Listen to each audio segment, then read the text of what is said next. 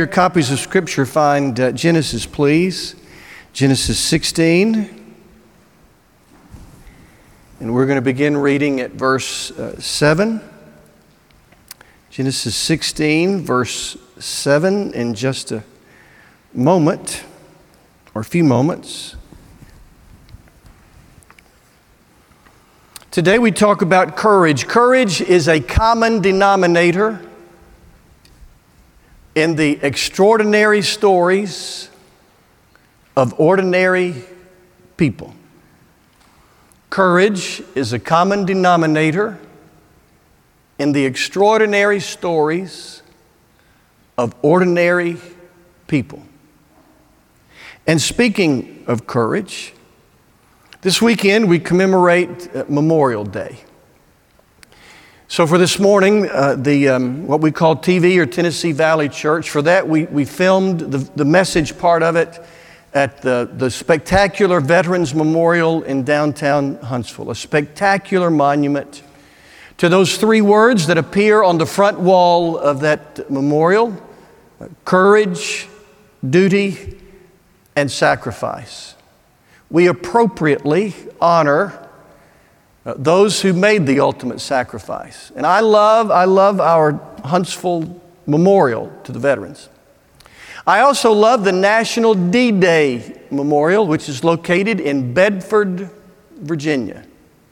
Bedford is a small town, and the reason that the National D Day Memorial is in Bedford is because Bedford lost uh, more boys on June 6, 1944, on D Day, than anybody else in the country. The National Guard unit from Bedford was the first one to unload from those boats and rush onto the beaches of Normandy into the rain of uh, bombs and bullets. And because their loss, the loss in that small town was so great, the federal government honored them by placing the National D Day Memorial there. There have been, of course, um, Across the history of our nation, countless uh, battles and, and countless acts of unusual courage. But there's something about June 6, 1944. There's something about D Day.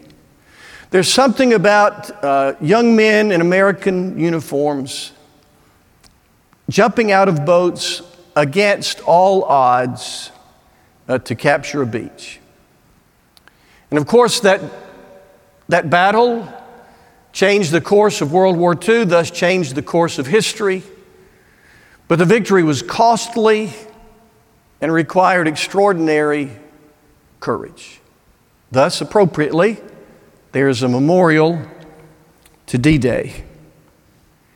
In 1984, 40 years after the original landing on Normandy, Tom Brokaw went back with some veterans of D Day to the scene to relive the, the moment. And uh, he wrote about it in his marvelous book titled The Greatest Generation. He was there with two veterans of D Day, Gino Murley and Harry Garton. I want you to hear uh, their reliving of that moment. That hillside, they pointed, was loaded with mines, and a unit of sappers combat engineers had gone first to find where the mines were. A number of those guys were lying on the hillside, their legs shattered by the explosions. They had shot themselves up with morphine, and they were telling where it was now safe, safe to step.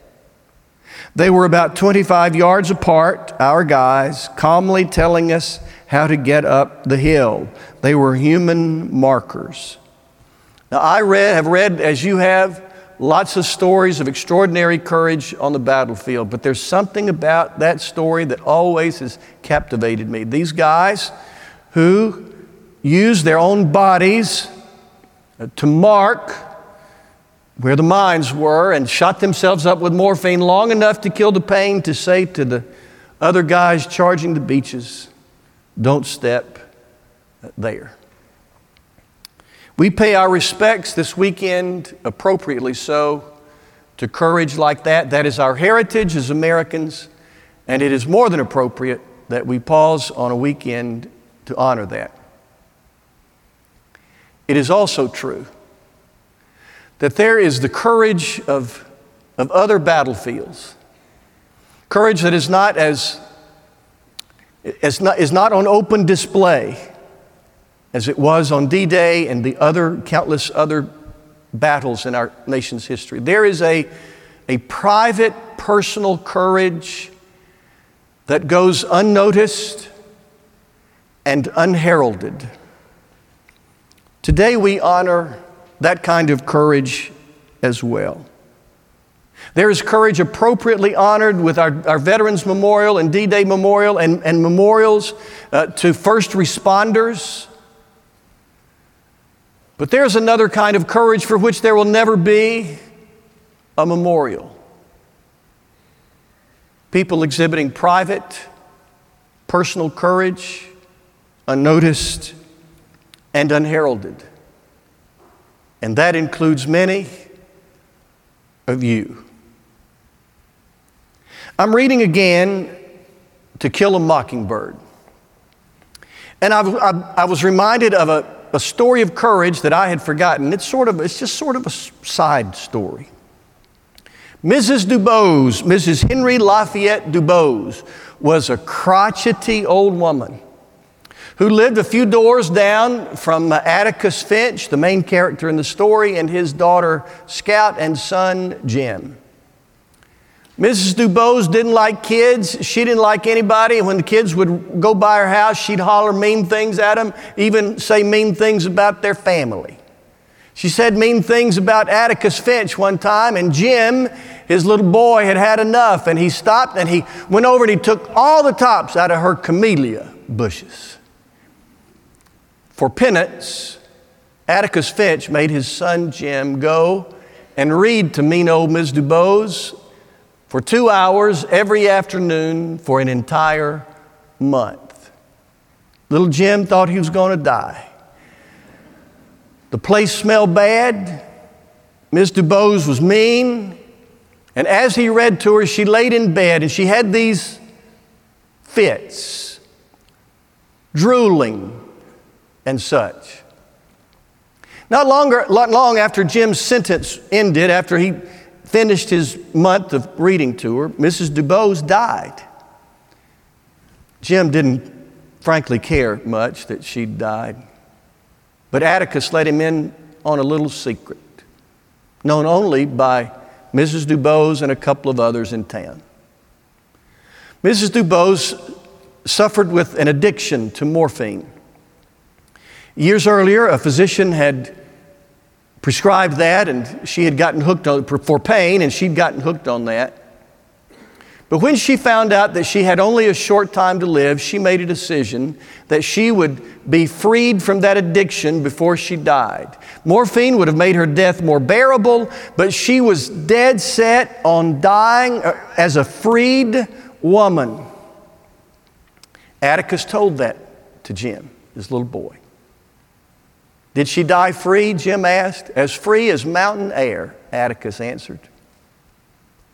And then Atticus said this please listen. That's why I wanted you to go read to her. His reading, by the way, was a welcome distraction during her withdrawal. And those fits, the drooling and such, was a painful part of her withdrawal from the drug to which she, to which she was addicted. That's why I wanted you to go read to her, Atticus said to his little boy. I wanted you to see what real courage is. Instead of getting the idea that courage is a man with a gun in his hand. It's when you know you're licked before you begin, but you begin anyway, and you see it through no matter what. You rarely win, but sometimes you do. Mrs. Dubose won, all 98 pounds of her. She was the bravest person I ever knew. Atticus wanted his little boy to know that courage is not the senseless violence against which he fought. But he said Mrs. Dubose was the bravest person he'd ever known, not the nicest, not the most charitable, but the bravest. Kids walking by saw a nasty old woman. They didn't know that she was fighting a private, personal battle, unnoticed and unheralded. They didn't know that behind those doors, alone, she was struggling with an addiction. They didn't know. But Atticus Finch called her the bravest person he'd ever known. Every day, you, you, and I walk by people all across the Tennessee Valley who are fighting private, personal battles, unnoticed and unheralded, and we don't know. To some of us, they seem depressed, they seem nasty, they seem uninterested. We don't know. Some of you are fighting those private, personal battles too. And people walk by and they don't know. Some of you are exhibiting courage in unusual, isolated, lonely places, personal and private courage, unnoticed and unheralded. Some of you may be struggling, as was Mrs. DuBose, with an addiction. Attending meetings, staying clean requires a great deal of courage. Some of you are, are standing for your principles, your convictions, in the face of ridicule and criticism. You're not going to get an award for that, and yet there you stand. Some of you are taking care of your aging parent. It gets lonely. And you may be doing it, some of you alone, but you count it an honor to do that. Someone here or watching us is taking care of your ailing spouse. The most beautiful story, romantic, the most romantic story is not that of two young, scantily clad people running into each other's arms on the beach. It is the most romantic story is the story of the one who said decades ago, for better, for worse, in sickness and in health.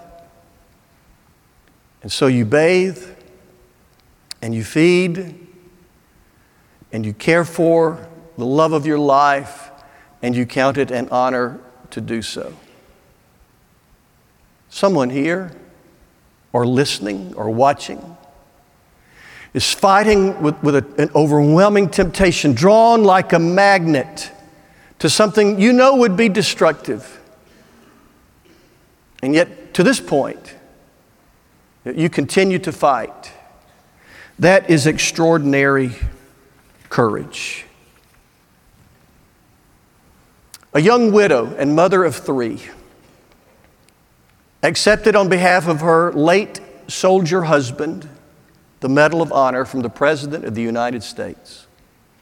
The President said to her, Young, young lady, you are very brave.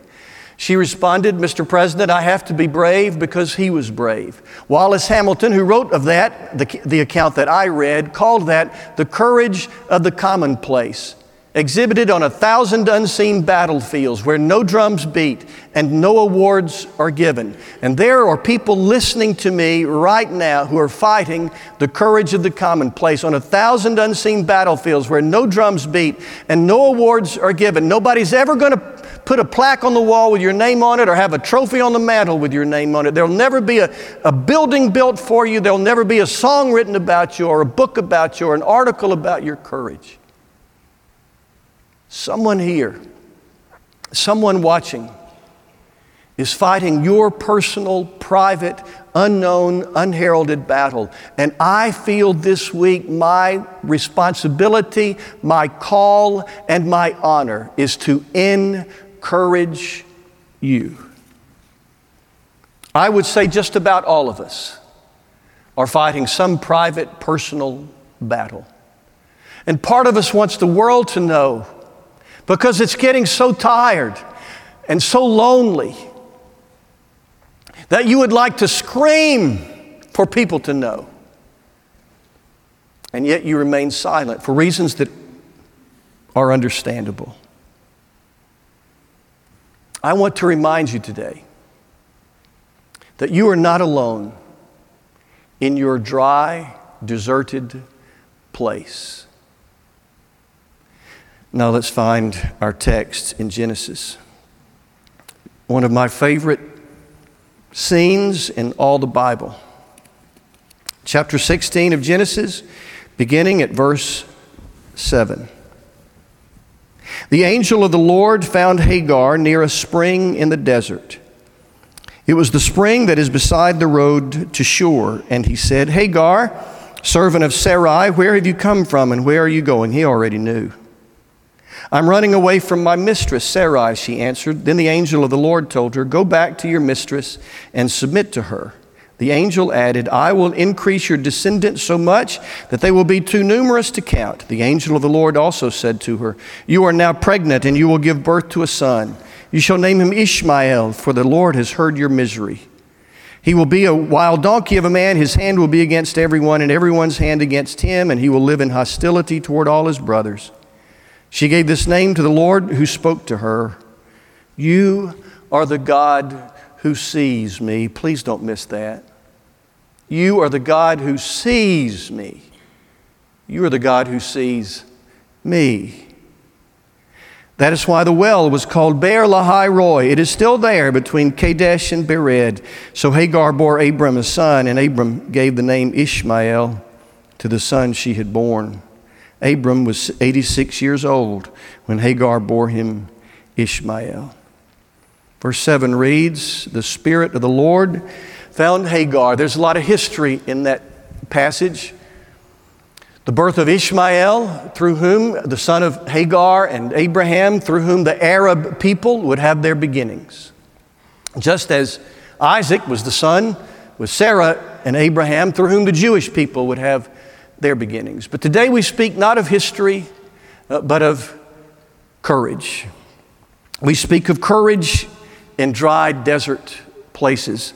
The Spirit of the Lord found Hagar. There is deep emotion in that phrase. There is Hagar alone in the desert, betrayed, alone, pregnant, without a husband, without a hope, without a future. And the Spirit of the Lord found Hagar in a dry, deserted, isolated, lonely place. And she said, Today, I have seen the God who sees me. Please don't miss that. Today, I have come face to face with the God who sees me, does not look beyond me. The God who does not see the crowd, but who sees me. The God who sees me in my lonely, isolated, dry place. When Abraham sees me, she must have thought Abraham sees a one night stand. When Sarah sees me, she sees a trashy, trampy slave girl. But today I've come face to face with the God who sees me. And she named the place Beer Lahai Roi, well of the living one who sees me. The courage of the commonplace is your willingness to do the right thing when no one knows where you are, when no one sees your sacrifice, when no one knows what you're giving up, and no one knows how lonely and isolated you feel. Courage is a, a woman Carrie and I knew back in another church who raised a severely autistic child.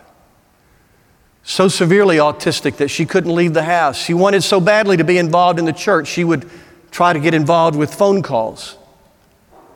I remember how impossible it was to have a conversation with this mom because of the, the sounds, the loud noise of her severely autistic child. Every day, alone, she stayed with him and loved him tenderly and counted it an honor to do so. That is the courage of the commonplace. It is another mom, Carrie and I knew, who raised two boys by herself. having been betrayed and abandoned, and worked for a living, even though, frankly, she could have made more money uh, from the government, but she, she worked because she thought that was important, made sure those boys had everything they needed. Some of you in, exhibited the courage of the commonplace during the COVID pandemic, healthcare workers. Oh, I know at first we cheered for you. We had those parking lot, you know, you know those parking lot gatherings where we all got together and we honked our horns and we flashed our lights and we cheered. But then, you know, we kind of moved on and then start feeling sorry for ourselves because we had to wear masks everywhere. And you continued behind the walls of the hospitals where we didn't see. Your heart's breaking because of people dying, risking your own well being that's the courage of the commonplace, where no drums beat and no awards are given. Some of you exhibited courage during COVID by remaining isolated when you, would you wanted to go see people. You wanted to go see grandkids. You wanted to go see people you loved, but you stayed in, lonely and isolated, courageously staying away from people you loved because you, you didn't want to infect them. Some of you today are fighting private battles, battles behind closed doors. Somebody hearing my voice is fighting to keep your family together, fighting to take care of your son and your daughter.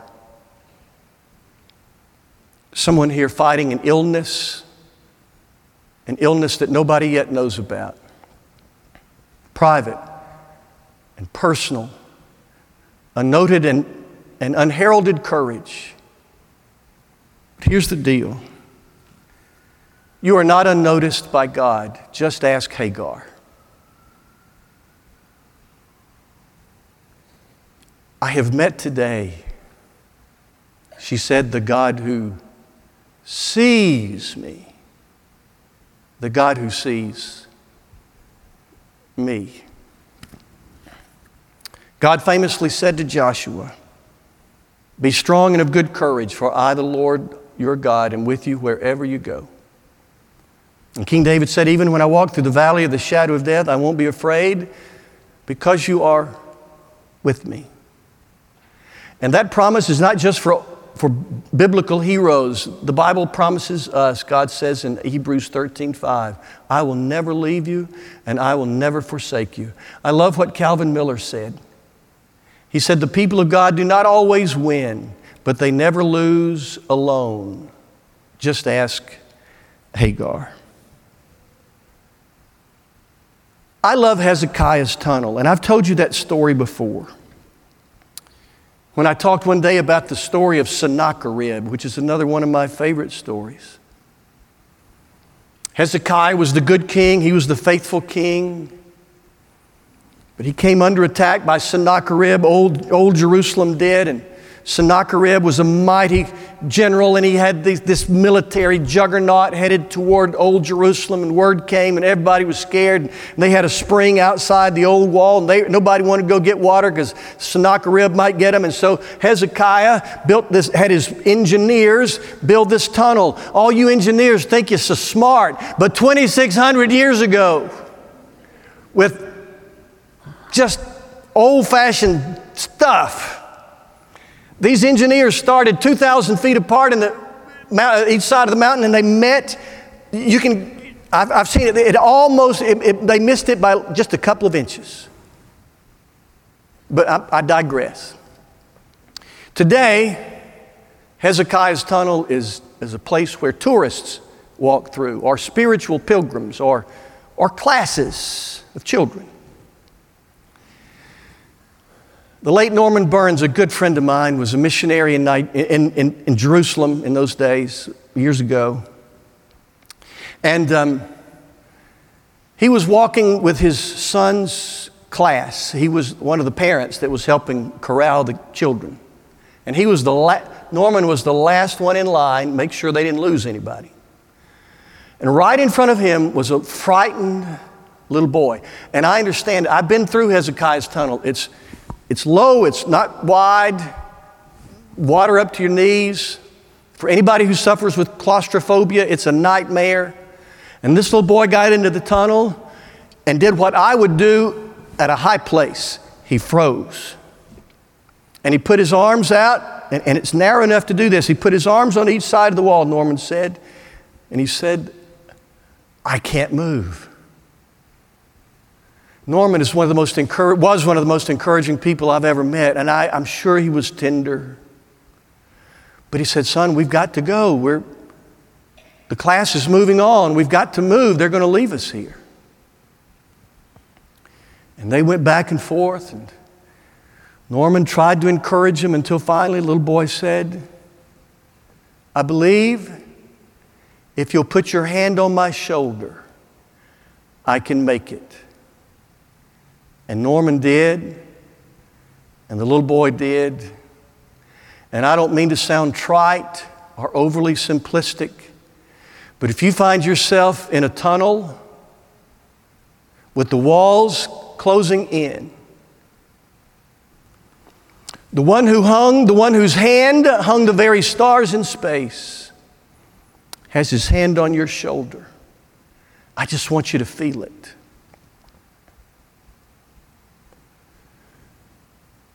This weekend, we celebrate extraordinary courage.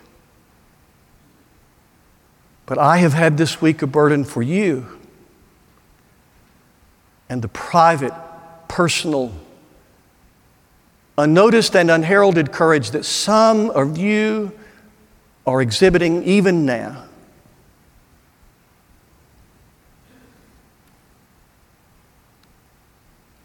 If you could just talk to Hagar, she would tell you, you are not alone and you are not unnoticed. The people walking by don't know what's going on inside you. But there is one who does. Please, my brother, my sister,